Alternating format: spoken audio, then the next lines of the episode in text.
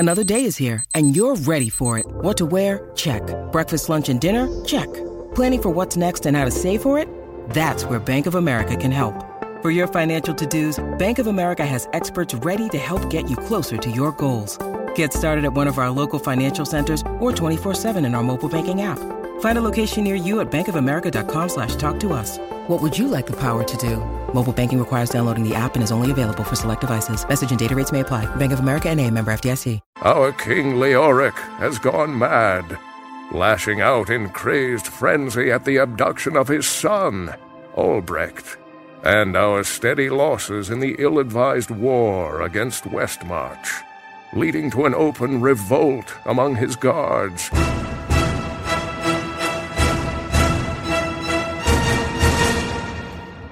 Everybody needs a Deckard Cain in their game. Let me explain. So, Deckard Cain. Dude, what gave you the Horadric Cube in Diablo 2 and said, look, man, combine your shite, put some stuff in here, let's put some gear in this corner, a little gear in that corner. If you play your cards right, you're going to get lucky and get something rad out of it. All right, that was his deal. That was his mode. He hung out in town, sat by that fountain the whole time. At least in Act 1. And he would identify your items for free. Remember that? Deckard Cain is so much more than just simply old dude who identifies your stuff for free. Speaking of which, has anyone used that book at all? The Book of Cain that's in all the towns now to identify anything, since all you have to do is right-click on that business, and it's only ever legendaries. Does anyone actually just save those up after a big farm run, go back to town and click the book? I don't think so. I don't think anybody's doing that. That's not my point. Deckard Cain is really important to the greater scheme and the greater lore that exists in the Diablo universe. I would point you toward other great examples of this. Old guy with a beard and how important they are, all right? Star Wars, you got Obi-Wan Kenobi. Old guy with a beard, important, crucial, at least to the first three movies, right? Lord of the Rings had Gandalf, the gray, then the white. Very important guy, right? Wise, good, ultimately sacrificial in some way. It's true of both Obi-Wan and Gandalf. Harry Potter had Dumbledore, old guy with a beard. Again, the good, the wise, and the ultimately sacrificial. Deckard Cain joins the pantheon of great and wonderful, powerful men who, with their wisdom and their beard, put you on the right path, right? Man, you gotta love Deckard Cain. He's amazing. Hello, everybody, and welcome back to the episode two of The Diablo Show. That'll work. We can use that. Huge thanks right off the bat for all the feedback. Been very favorable, which makes me happy. A couple of people were like, well, how come you don't have a co-host? And I kind of explained it last week why I don't have one. And that isn't to say that may always be the case or whatever. And we'll have guests here and there, but I really like the vibe of this. It's kind of a passion play, this show for me. So thanks. Welcome aboard to anybody who's just coming in. This is the last I will thank you for that kind of thing directly, because now it's time to do a show. We're moving forward. There's no time to look back and go, oh, this sure went well last week. Let's not look at the past. Let's look toward the future. Let's not think about that Nephilim Rift where I got shit for drops. Let's think about the next one, where perhaps the greatest chess piece known to Nephilim kind will drop, and I'll wear that damn thing and get all the ladies. You know what I'm saying? Oh, yeah. Hey, Scott, this is Josh SCH calling from Tucson, Arizona. Last episode, you and Ralphie were talking about those arcane turrets of doom.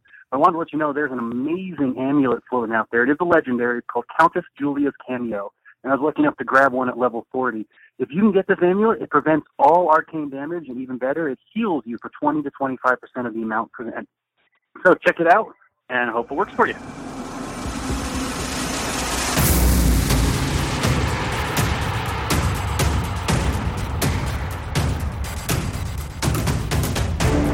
All right.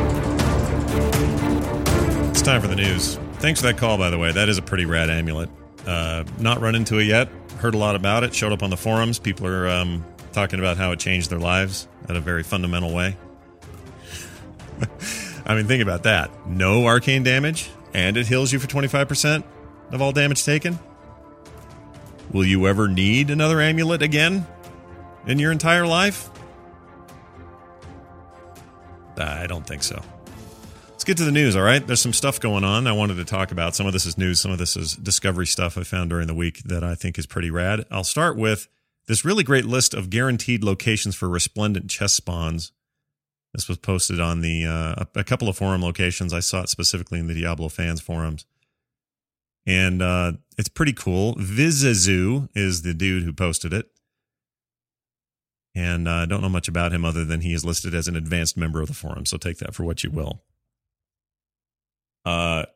So, for example, they lay them out like this. In each of the act spaces, act zones, it tells you where you are guaranteed to get a resplendent chest. And now that they have, I don't know if they patched or hotfixed this. I don't remember how it went down, but resplendent chests were somewhat less resplendent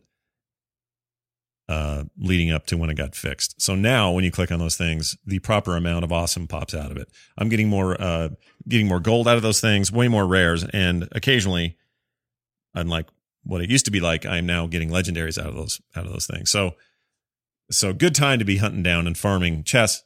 And here's a good way to spend your time. If you don't have time to do a full, all five bounties in a zone, if you just need to get into the game, do some quick stuff, and get out of there because you're on a lunch break or something like that, this is a great thing to go farming. So, for example, in Act 1, Fields of Misery, Decaying Crypt Level 2, Scavenger's Den Level 2, and Lost Mine Level 2 all contain guaranteed spawns of resplendent chests, at least as of this recording.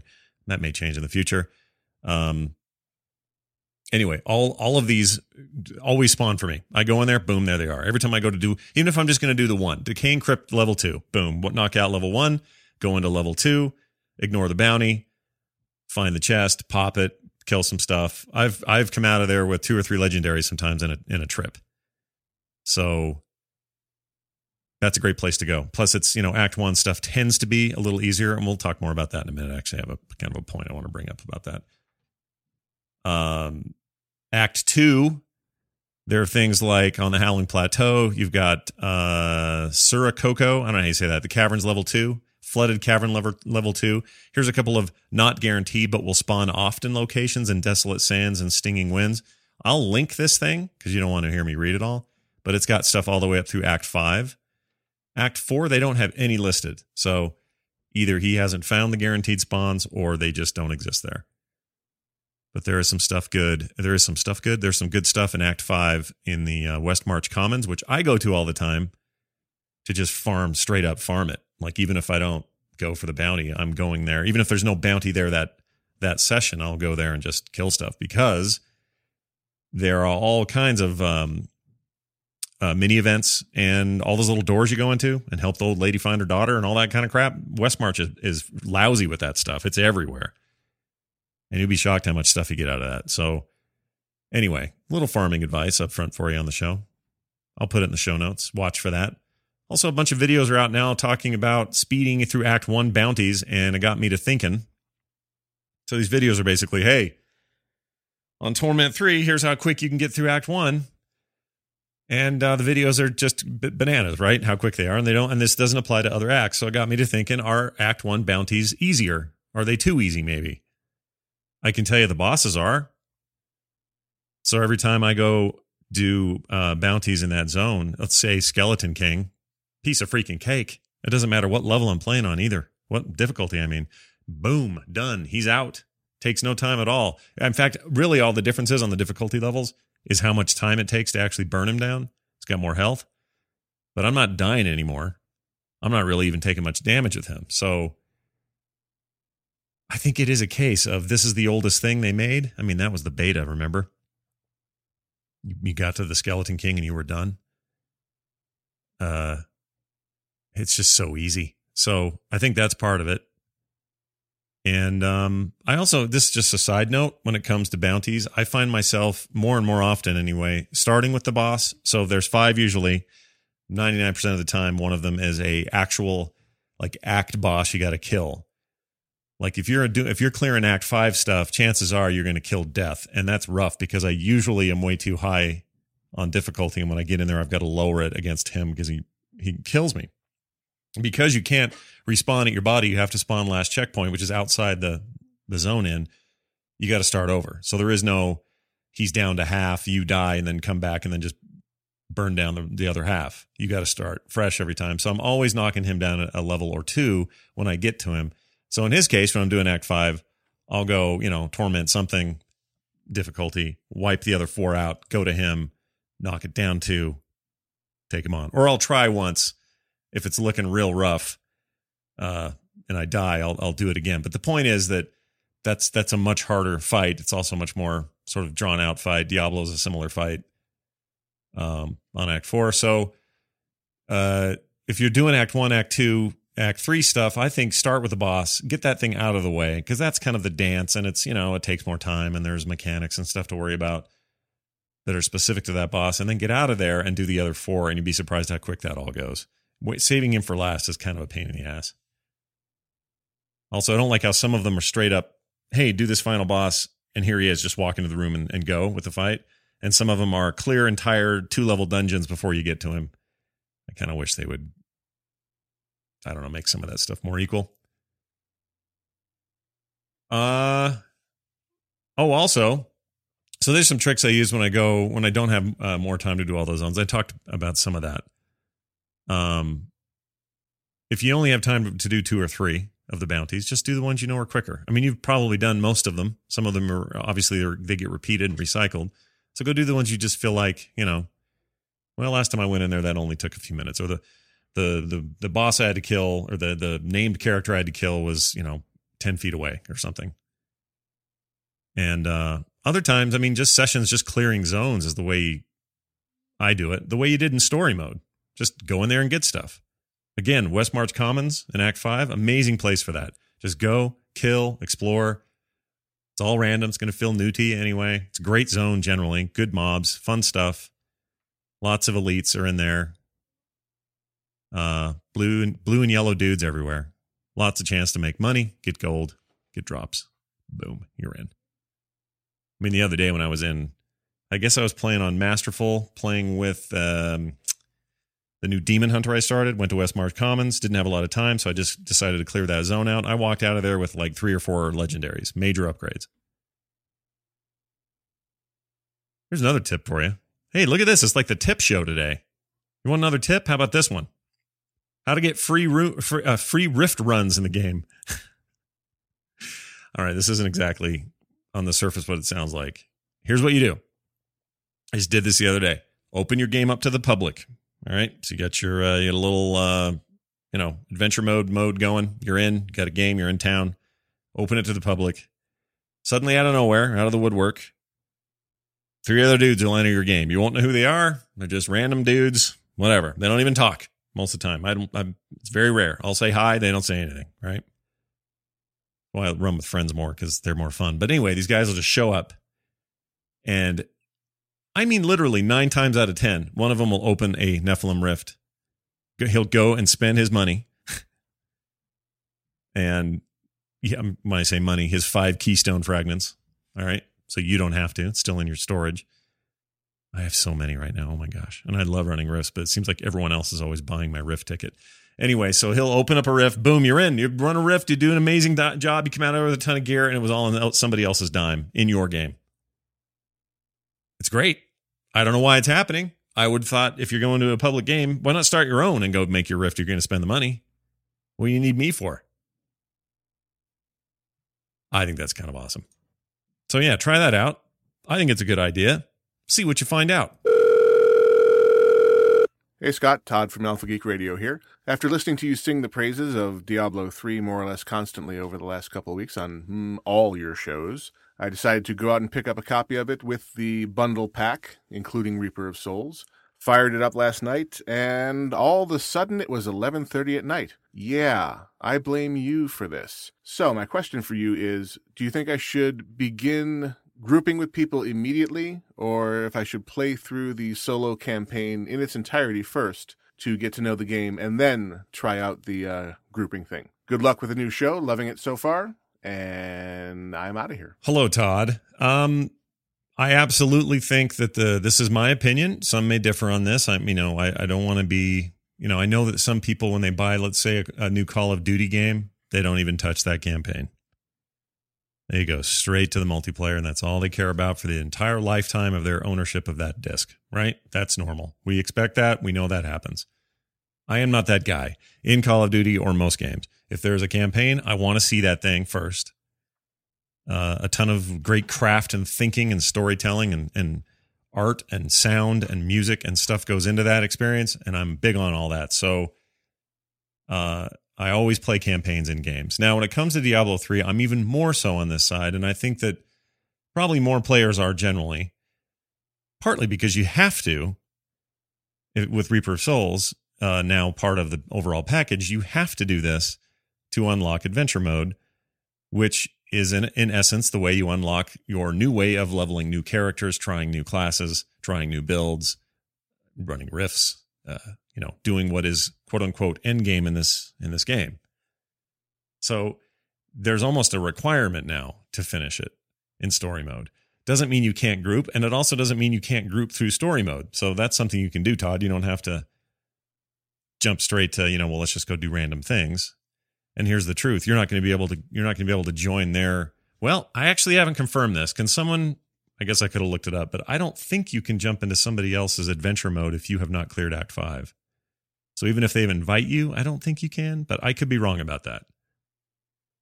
But even then, keep in mind, you're not going to be doing the inviting. It won't be you. It'd have to be me. And if you're level 20, you got to count on somebody in a similar range to pull you in, or they're just trying to power level you or whatever. But let's just assume for now that that's not the case. I still think it's absolutely worth playing through. And then adventure mode is yours, man. Then you can do whatever you want. And you can level the witch doctor and not feel like you're playing the story over again. And you can, jump back and forth between characters and try the new class. The Crusader class is fantastic. There are times I think that the reason Blizzard invented adventure mode was to make it so the Crusader wouldn't just languish as a new character. You'd have to play through the story again, because less people just straight up, they just wouldn't play it. So kind of a brilliant catch-all, this adventure mode. But anyway, the short answer. Is there a short answer? The short answer is, Todd, you totally want to finish the story first.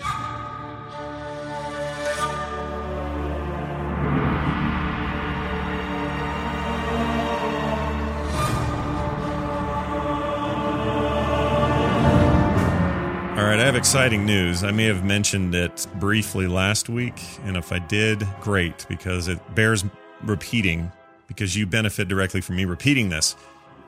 Blizzard is sending us a custom skate deck, Diablo 3 themed skate deck. Big old Diablo's mug on there, the primeval himself going, "Rrr." And it's a skate deck for a skateboard, right? Kids are still skating. Even if you don't skate, hang this on your wall, man. Anyway, we're going to give this away. I'm not going to keep it like I want to. Oh, did I mention the entire Team 3?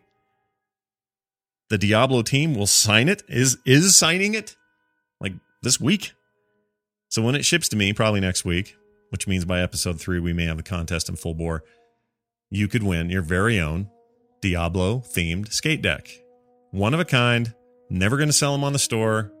Well, I guess never say never, but doesn't appear they're going to. It's a pretty rad deal. So come on back for that, won't you? And we'll talk more about it next week. That's the big contest with the skate deck coming from Blizzard right here to the Diablo Show.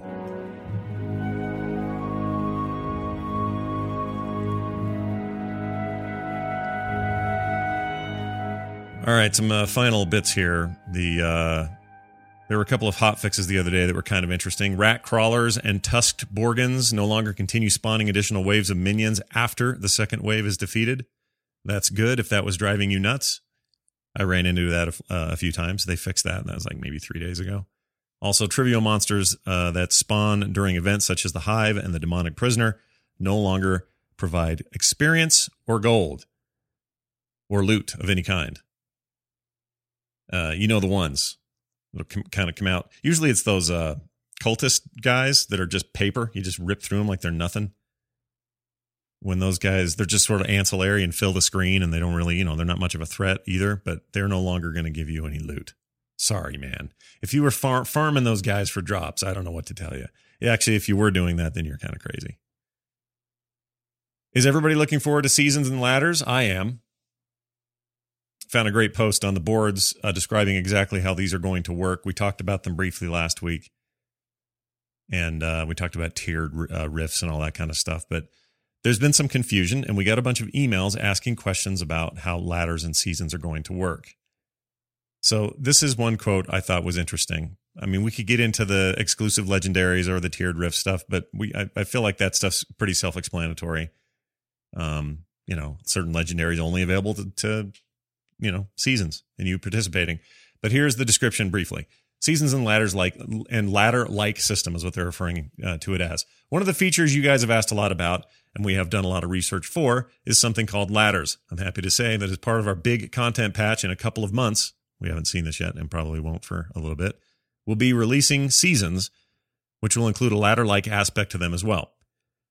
We're still working on them, but a lot of the general gist is that you'll level up a new character, we'll have specific ladders for Seasons, and also some goodies that will drop along the way. There's more information to come. We're not making an announcement as to when, but that's coming in the first major content patch. Not the first patch, but the first major content patch. Two things I take away from this. One, very interested to see how that is and what's the competitive nature of it and all that. So we're going to get more details as they come. But on the core, at the core here, it sounds nice. But the other thing is, I like it when Team 3 talks about content patches and has a roadmap for future content patches. For a game that doesn't cost you money per month to play, the idea that I can do more in Diablo moving forward is exciting. Unlike Diablo 2, which just sort of had an expansion and you were done. Or even Brood War for StarCraft, that was it. You just played what you got. But we're going to continually get content. Call it DLC, call it whatever you want. I would even be willing, I don't know if they have this in their plans or not, but if they're going to do big major content patches that they want to charge for, I'm down with that too. $10 DLC, new stuff to play in the game, bring it. They haven't indicated any of that. That's just a prediction on my part, so we'll see. Also, they're working on a vote/kick feature in the game. It's already in there, but they're looking at changing that in a big way, how it kind of cools down, what those negative effects are and how long they last on the player being kicked, how and when, private games versus public games. That's good. That's coming up soon. And then finally, I want to point you guys to Zip's Unholy Monk build on the brand new Theorycraft Thursday. They're going to start doing this on, I assume it's going to be every Thursday. They kind of said as much, but it seems like a lot of work. But anyway, whatever. It's on the official site. This is Zip's Unholy Monk build. They kind of go into the theory behind all the choices. Secondary, primary skills, defensive abilities, blah, blah, blah. And I'm pretty stoked about just this in general, that they're going to do this. So we're going to get some sweet build advice from Blizzard coming on up. Doesn't that sound good? I'm excited. All right, let's talk about Wizards.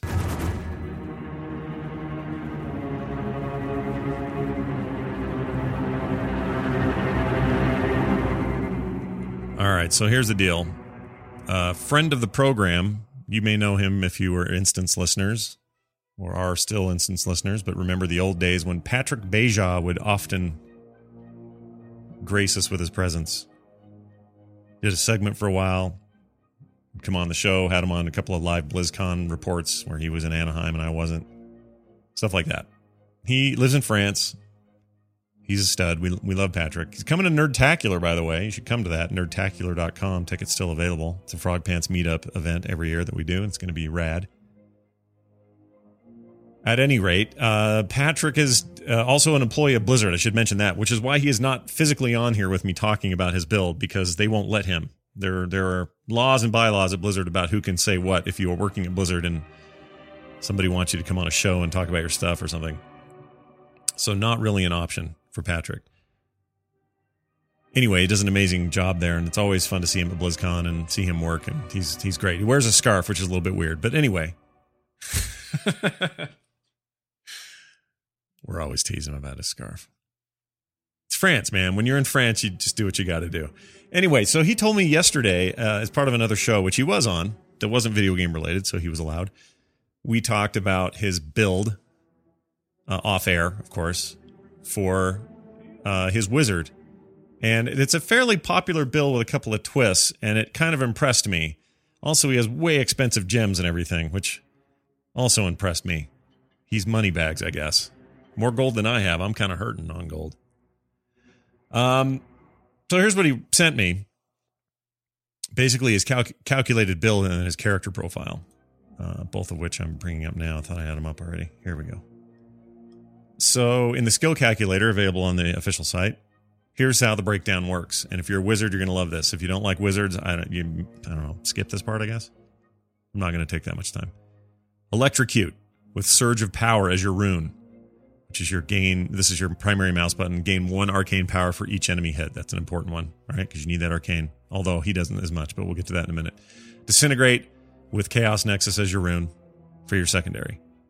Keep that stuff handy. But your primary stuff, the things you're going to be using the most, come into the fray, cast Black Hole with Absolute Zero Rune, which is, each enemy hit increases the damage of your cold spells by 3% for 10 seconds. It's a little bit weird, but it does a slowdown effect, which is nice. That's a weird thing to add to this overall kind of fire build, I think. As a wizard player, I think it's a little strange, but whatever. This is what he's recommending. Come in there, start with that. Next, 2 or 3, sometimes 4 meteors. Do Meteor Shower as your rune. Unleash a volley of 7 small meteors, each strike for 228% weapon damage as fire. And you just keep kind of spamming that. There's a small delay with that particular ability. Those are not familiar with the wizard, but it's not really a problem here, the way you're using it. Cast 2 or 3 of those, especially good with groups, obviously. Single targets, who cares? Just use your primary and secondaries. But so you drop a bunch of those. In the meantime, you have cast Magic Weapon and the Ignite Rune, which imbues your weapon with 10% increased damage and lasts 10 minutes. So you got to kind of keep casting it every 10 minutes. Attack, burn enemies, dealing 86% weapon damage as fire over 3 seconds. That's the Ignite Rune, so that's important. Again, more fire, more damage. Stacking damage is what you're doing. On let's see, what else? Oh, the final one is the cast of Familiar with Spark Flint, which Summers of Fire Familiar will grant you 10% increased damage in addition to what Familiar already does. So again, more damage, stacking damage. His passives are, I don't know, some of these, I'm not sure all these are super important, but he's got Glass Cannon, Conflagration, Audacity, Elemental Exposure. Again, all of which seem to either be resistance-based or damage-stacking-based.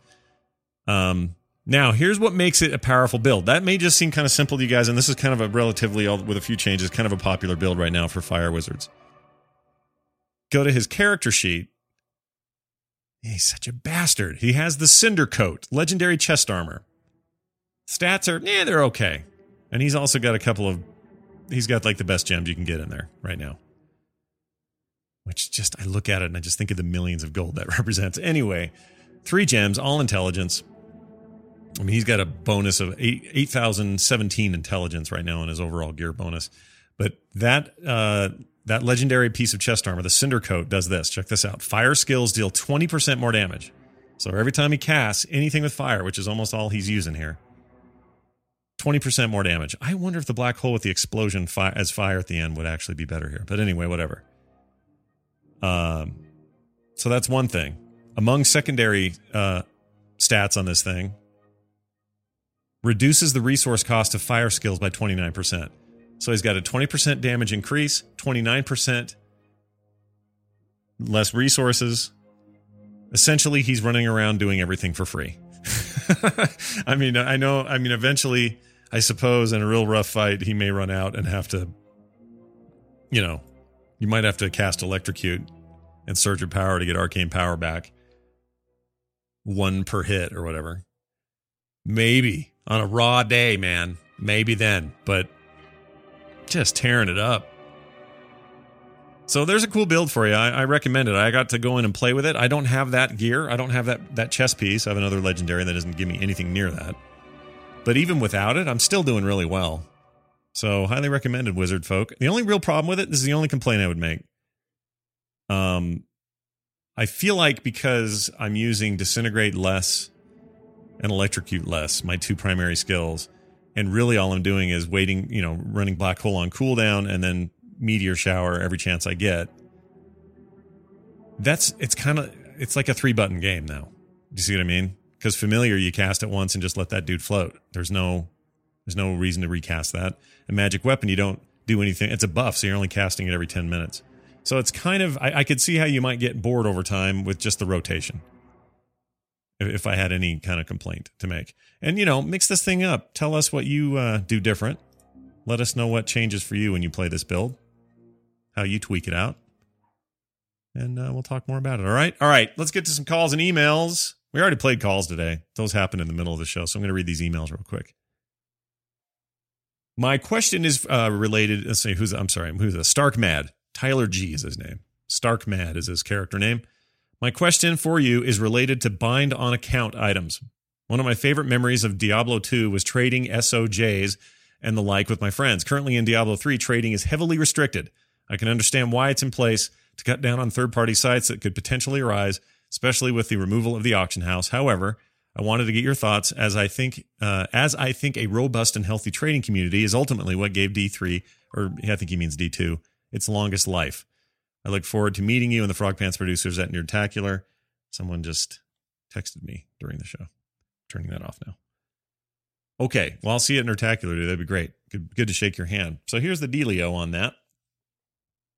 Diablo 2's life was not, I don't think, helped or extended. Well, maybe it was extended some, but it really certainly wasn't helped by the hacking community and the third-party sites that were making you pay real money for stuff and pre-built characters and all that. When Blizzard announced the auction house, I mean, the original intent of that thing was twofold. It was to give this new way to get items in the game. And secondly, by providing a real money auction house, it was to stop the third-party stuff from happening, right? And, you know, that way Blizzard got that money, but it also just kind of cleaned things up. It was a safer environment for your credit card and for your sanity and whatever. So, you know, and that would turn out to hurt the game in other ways, which we've talked about before and certainly probably we'll talk about again. So the auction house ultimately wasn't a great thing, but the fact that the game's on all the time, you're online all the time connected to servers, I feel like that's enough to kill the problem. So this whole, you know, third-party thing is not really an issue now. As far as a robust trading system in the game, it's really the same as it was. What was different about Diablo 2 in terms of trading, other than the third-party stuff? Because once again, you had to meet up with your dude, and he would say, oh, hey, I got a whatever here. You want it? A crossbow you could probably use. Boop, throws it on the ground. You pick it up. Now it's yours. None of that has changed. You can still do all that. All sorts of transmog now. So if you want to transmog an item that somebody just picked up out of a run, he can drop it on the ground, you pick it up, then you give it back to him. But automatically, you've now got a new transmog to use when you talk to the enchanter lady. So I don't know that it needs more than that. Maybe that's what you're arguing, but it's not like it has less than D2 did, because Diablo 2 is the same. Pull it out, throw it on the ground. Could they do a more, I don't know, community-based thing, or maybe between friends and have some sort of trade system that just needed you to accept it, that could happen remotely? You don't have to be on the same game space to do it. I think that'd be all right. That'd be cool. But I really don't feel like it's, like there's no step back here. The auction house, you could argue, is a step back, but certainly the way you trade items now is probably just fine. So anyway, thanks for the email, but I think we're good, man. I think we're good. Josh wrote in, says, hey, Scott, as much as I'm digging the Reaper of Souls update, do you think that the next expansion will include some better endgame content? I feel like adventure mode is great for leveling alts more than it is for true endgame content. Thoughts? All right, Josh. I agree with you that adventure mode on just the surface of it is great for leveling alts. I mean, yes, that's one of its great features. But I also think there's a lot of hidden stuff going on. Ran some stuff with buddies the other night. I couldn't even tell you where we got it or how we knew to go there. But some weird thing, going to town, going to a certain place. They cast a portal. We went in there, had to fight 2 bosses at the same time. They took us forever. Everyone died 3 times. totally hard. I got half of this totem thing that when combined with another one, I get some epic legendary ring, and it's the only way to get it. And I didn't research too much about where we were or how I was going to get that ring yet. It's part of the reason I love this game is because I am slowly peeling away the layers of the onion that exist in here. But that stuff is all over the place. And some of that you only find out on forums or on websites or through your friends. But that, to me right now, at least, is where the end game is. Now, I think some players are like, well, I want to have raids. I want to have it so 25 of my friends can do like we do in WoW and go in there and fight some boss together. I'm not saying they'll never do that, but I don't think the goals are the same here. The game is so loot-focused and so uber character-focused that I think we'll see things like this ladder system and other things come up that will help serve that end. The goal is character progression, not take down a boss. If that makes sense. So I don't know. The answer is, I guess I don't know. But I mean, with them talking about content patches and all this sort of thing, I mean, maybe these things will happen more.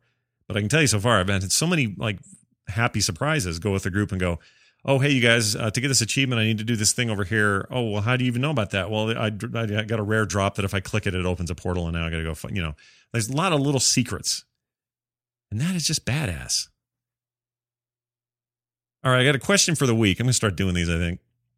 Thanks for your emails, everybody. By the way, emails, thediabloshow@gmail.com. That's the email address. And if you want to give us a phone call, and you can send, by the way, you can send attachments there as well. MP3s are fine. Don't send me WMAs or WM, whatever the Windows Media ones are. They don't work. I can't use them. But yeah, MP3s and regular emails. TheDiabloShow@gmail.com. And then phone calls can go to 206-278-0553. 206-278-0553. Leave us a voicemail. Keep them short and interesting. Likely get played on the show, just like this week. Deckard Cain did call us again. I'm going to play it at the end of the show. It's a little bit longer, so I wanted to kind of save it for the end. So listen for that, all right? Question of the week. The cost of gemming is through the freaking roof. Thoughts?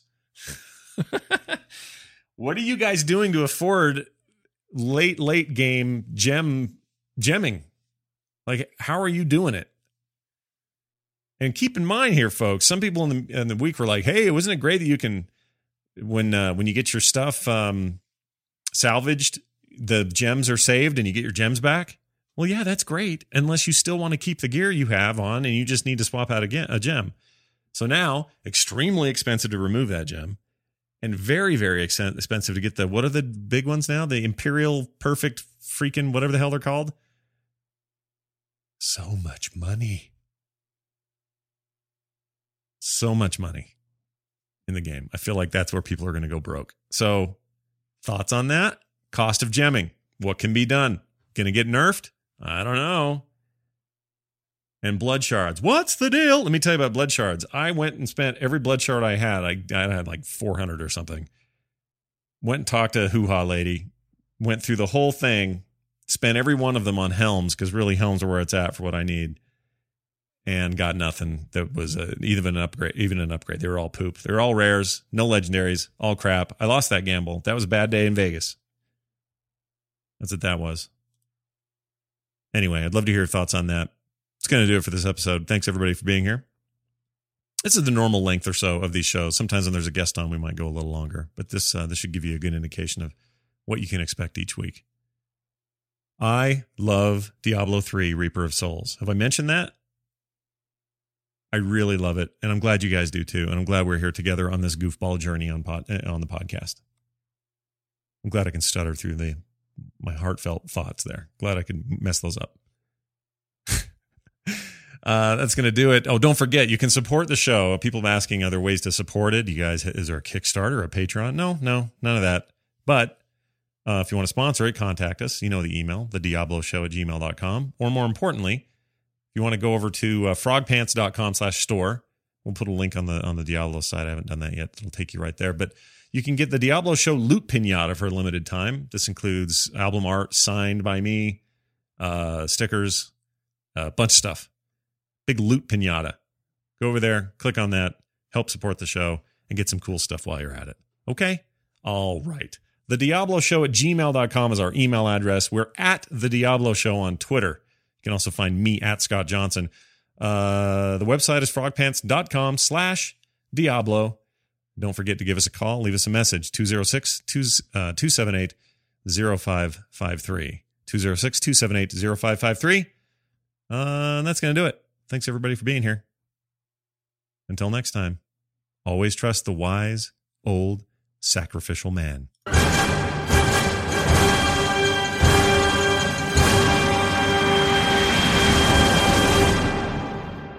Hello, friends. It is I, Deckard Cain.